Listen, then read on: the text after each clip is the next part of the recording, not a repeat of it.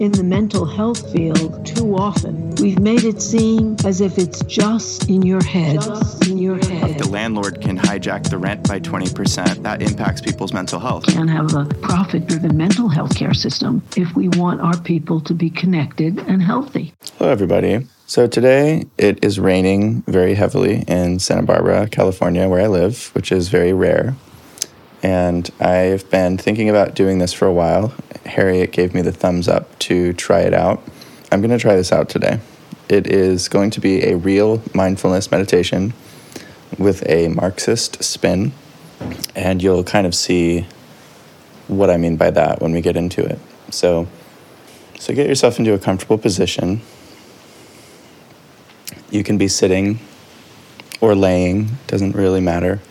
So, we're going to begin with what is usually expected in a meditation, which is just to focus on the breath for a few moments. So, deep breath in.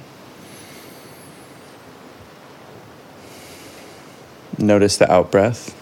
Just notice the sensations in your body as you're breathing. It's usually sensations inside the nostrils, in your chest area. If you're breathing from your belly, notice the expansion of your belly and of your diaphragm. And as you exhale, you notice a bit of a relief. So you can do three deep breaths with me to try to get yourself relaxed and grounded.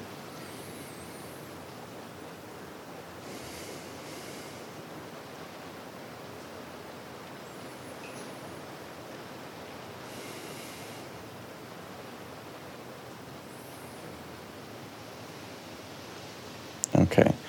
Now, maybe do a couple shoulder rolls. Roll your shoulders back. Just get yourself a little bit more situated and relaxed. Okay. Now, we're going to begin the more thorough portion of the meditation as what's called a body scan. If you're not familiar with a body scan, all it is is you scan your body, your body sensations, usually starting from the top of the head down to the bottom of your feet. Other times it's the other way around. And if you've never done this kind of meditation, I do recommend looking it up and doing a more traditional body scan meditation. If you have the discipline to do it for between 5 to 20 minutes per day, your quality of life will probably be enormously increased. So I do recommend that. For this meditation, we are going to do something a little bit different. So I am going to lead you into the body scan, but we're going to focus on something a bit different than just the bodily sensations as we go. So let's start with the tops of our heads. So just put all your focus as much as you can and try not to judge yourself if it's hard to focus. It often is hard to focus on one thing. Try to just focus on the top of your head. Find a point that you think is the very top, the very peak and center of your head. Just throw all your focus into that. Notice any sensation you can feel there. If you don't feel anything, that's okay as well. Just notice the lack of sensation you feel. And kind of expand this awareness. If it was maybe the point of a pen previously, expand it to maybe a quarter or a nickel. And try to expand that to your entire scalp so you can just feel any sensation that's on your scalp, on the top of your head. You might have to just quiet the mind and relax a bit to be able to really notice what's going on. You might feel tingling, warmth, coolness, some sort of pulsation feeling. It's usually something there, and if you can't access that, that's fine as well. Try to stay with whatever sensations are present on the top of your head.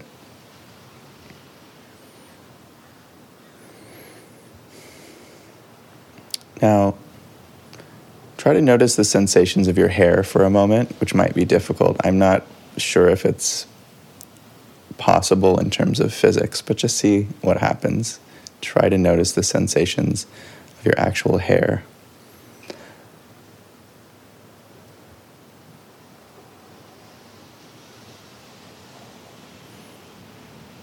Okay, well I know I was I was able to notice maybe where my hair was touching my skin. Now we're going to move into something a bit different. Your hair may be freshly clean out of the shower. It may be a few days not washed. That's fine. Let's, let's not judge ourselves for whatever the quality of our hair's cleanliness is. But at some point recently, you probably used some kind of shampoo to wash your hair. So, in this moment, I want you to try to imagine the shampoo making contact with your hair. And that nice feeling that you get when you're kind of lathering the, the shampoo through your hair. It tends to be a pretty pleasant sensation. Try to conjure up any smells or scents that come from the process of lathering your hair in the shampoo.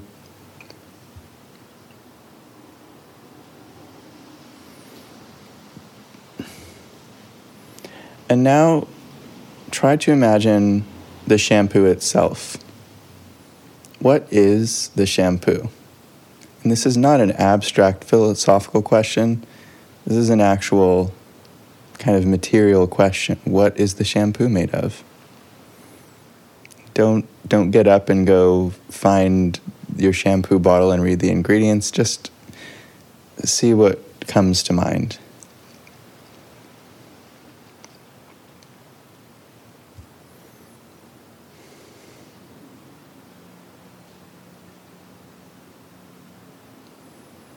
Now shampoo may be a fully organic shampoo with ingredients that come from totally quote unquote natural resources. I don't know, coconut or um, certain fruits or spices or something like that.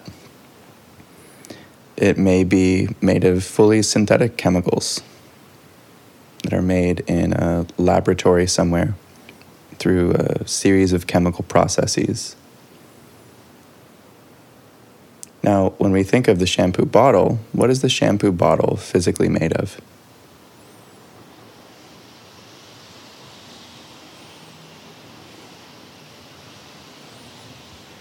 Chances are the shampoo bottle is made of plastic.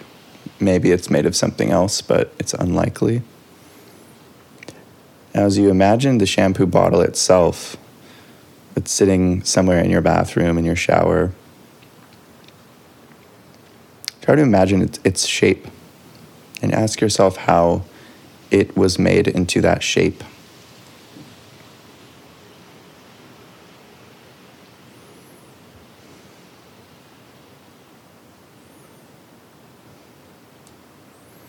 Did an individual person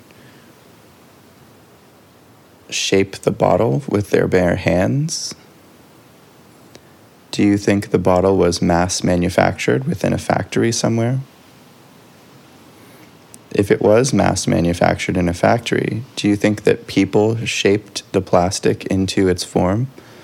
Do you think there was some sort of pre made mold that a machine was programmed to produce within that factory?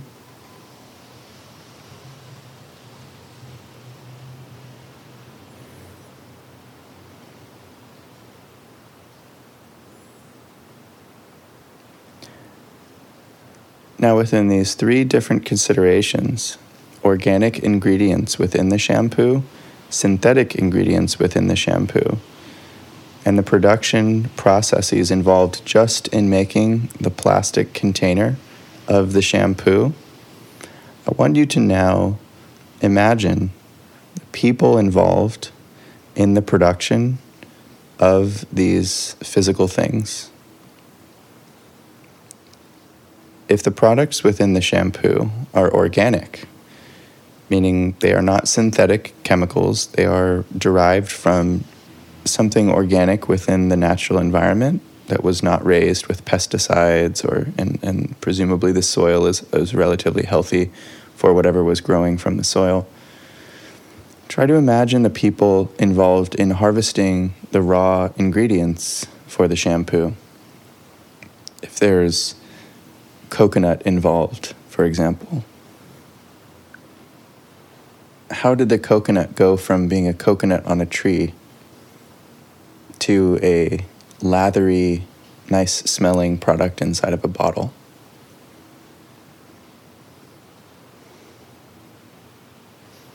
This may seem like a silly question, but do you know the person who either climbed up that tree to get the coconut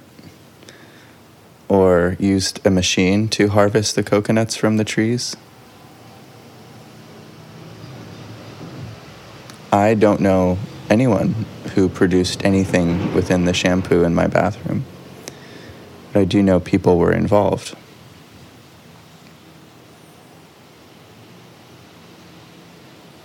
Now, for synthetic chemicals, who are the people who run the production lines within the chemical plants that produce the chemicals in the shampoo bottle that smell so good and help our hair go from dirty to clean when we're taking a shower. How many people does it take to take some sort of raw material whatever it is, and convert that through chemical processes into the specific ingredients that go into our shampoo bottles.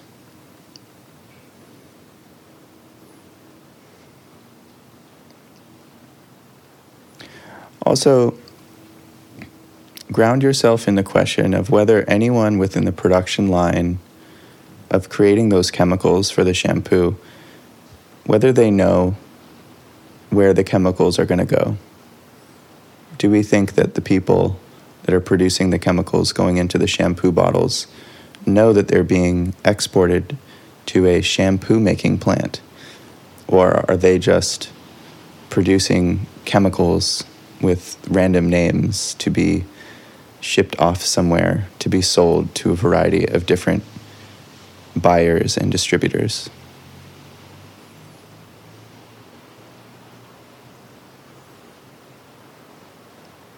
Now bring your attention back to the top of your head. The whole area of the scalp, roughly the top half of your head.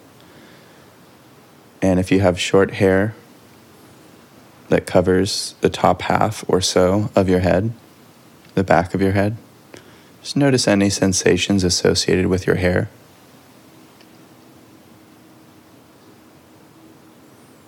If you have long hair that runs down past your shoulders or to your back, down the sides of your head, just notice the sensations associated with your hair as your hair touches your skin. Take a couple of deep breaths. And try to remember, although it is very difficult to imagine and to know the precise details in relation to this. but that there were likely dozens, if not hundreds, if not thousands of people who work very hard to make sure that you have shampoo which you use to wash your hair.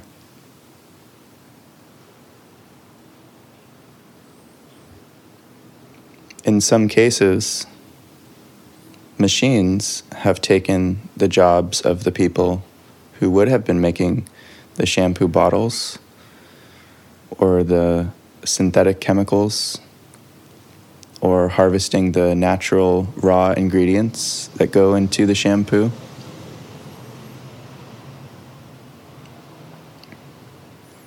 And let's ask ourselves another question. In the case where machines and robots have taken away jobs from people who made us the shampoo?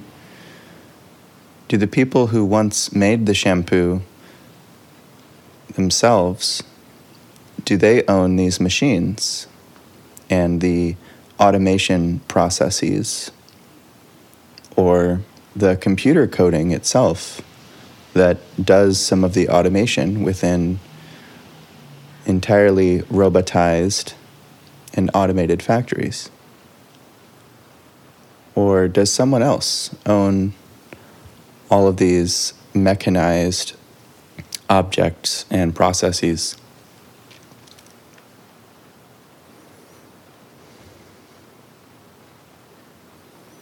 And what happens to the workers when someone finds a faster, more efficient way to make us our shampoo? What happens to the workers when they lose their jobs?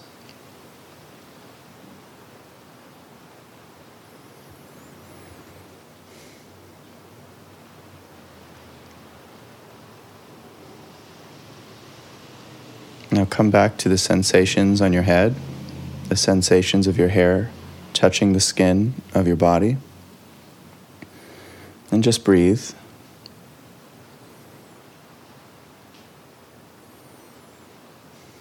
Try to stay relaxed.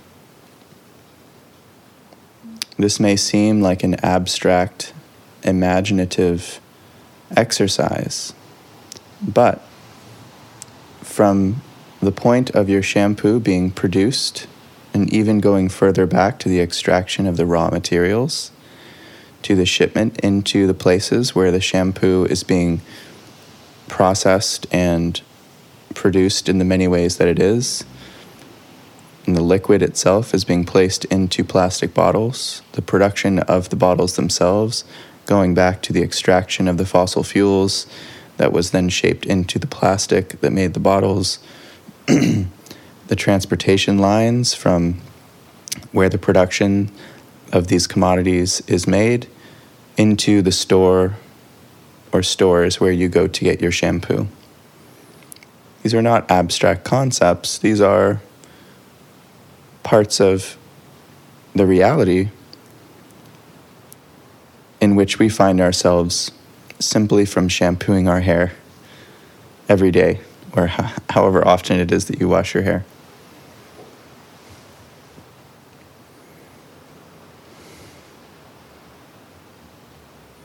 Notice any emotions that have arisen through this experience. There may be a sense of confusion or frustration because it is, in fact, impossible to know exactly who was involved in the numerous processes just to get the shampoo into your bathroom. There may be one person who you purchased the shampoo from at a store nearby where you live.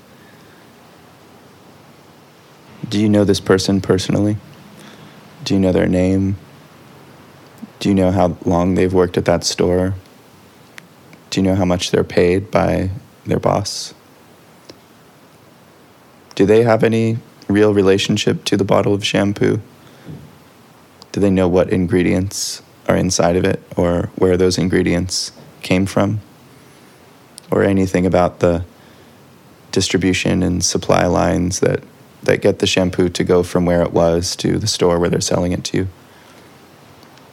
it would make sense that we might feel some confusion or frustration about this process because there's so much we don't know about the shampoo. And as you may have guessed, we could continue doing a body scan and, and looking at where our clothes come from or nail polish on our nails or any number, um, a belt buckle on our pants. But we're, we're just, for, for today, we're just going to stick to the top of our head, our hair, and the shampoo. So confusion and frustration would make sense. Maybe even be some sadness, some grief, uh, even a sense for some people of emptiness knowing that they do not know and probably cannot know the answer to these questions who was involved in the process, how much were the workers paid, in which countries, what, what were the working conditions, what labor laws, what environmental regulations are or are not in place in order to get the materials that made the shampoo. It's sad that we don't know the answers to these questions. And if we really try very hard to find the answers to these questions, we probably will hit a lot of dead ends in our research. So, confusion, frustration, sadness are to be expected. Maybe even some anger toward the system that has created such great distance between ourselves and the workers that make the things that we need and that alienate us from the processes of production, as well as possibly create a kind of meaningless, pointless sense to the whole thing, in that it seems almost impossible to feel gratitude for the work that's done that goes into giving us shampoo because we know so little about what has gone on within this process. We might feel anger toward whoever has made any number of decisions that control our lives in regard to just the production of and the sale of the shampoo. We've got potentially some confusion, some frustration, some sadness, some grief, some anger. And of course, for some, the emotions of guilt and shame may have emerged through this meditation, feeling as if I have done something wrong through my purchase of shampoo, that I didn't do better to try to find out if the ingredients are harming the environment, if the working conditions are harming the workers who were involved in the production processes, if I was complicit in purchasing from a company that fired all of its workers and replaced them with robots. I might feel a sense of guilt. I have been complicit in unethical, exploitative, and extractive and unsustainable uh, practices within the, the business and corporate capitalist world. I might spiral into a bit of shame and think, well, there must be something wrong with me to be engaging in this kind of activity. There must be something wrong with me. I must be a bad person. And sometimes with shame, what we want to do is hide. We say, well, I'll, hide from the shampoo. I'll use it when I'm in the shower, but I'll dissociate from the experience. I don't want to think about where it came from. I don't want to think about the bottle being shaped through machines from fossil fuel extraction and all the labor exploitation that went into getting me my shampoo. I'm going to hide from the shame. I do not want to feel ashamed of myself. I deserve to feel good.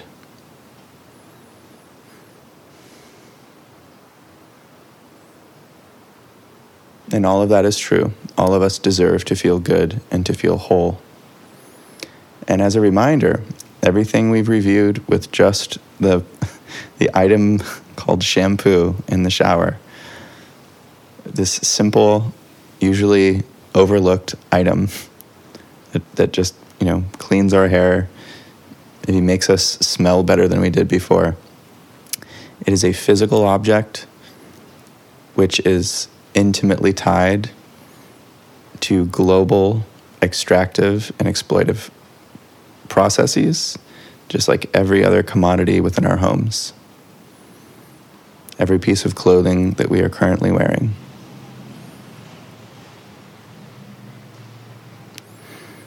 Try to take a few deep breaths. Just notice anything you're experiencing internally from engaging in this exercise.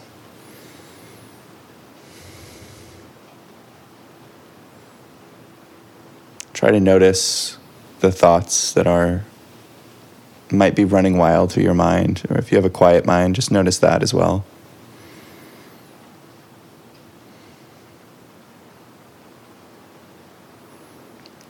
And we're going to end with one final scan just of the top of the head going back to the very top of the head like a pencil point the very top Notice any sensations you feel. expand that pencil point to a nickel or a quarter, slight, slightly larger area.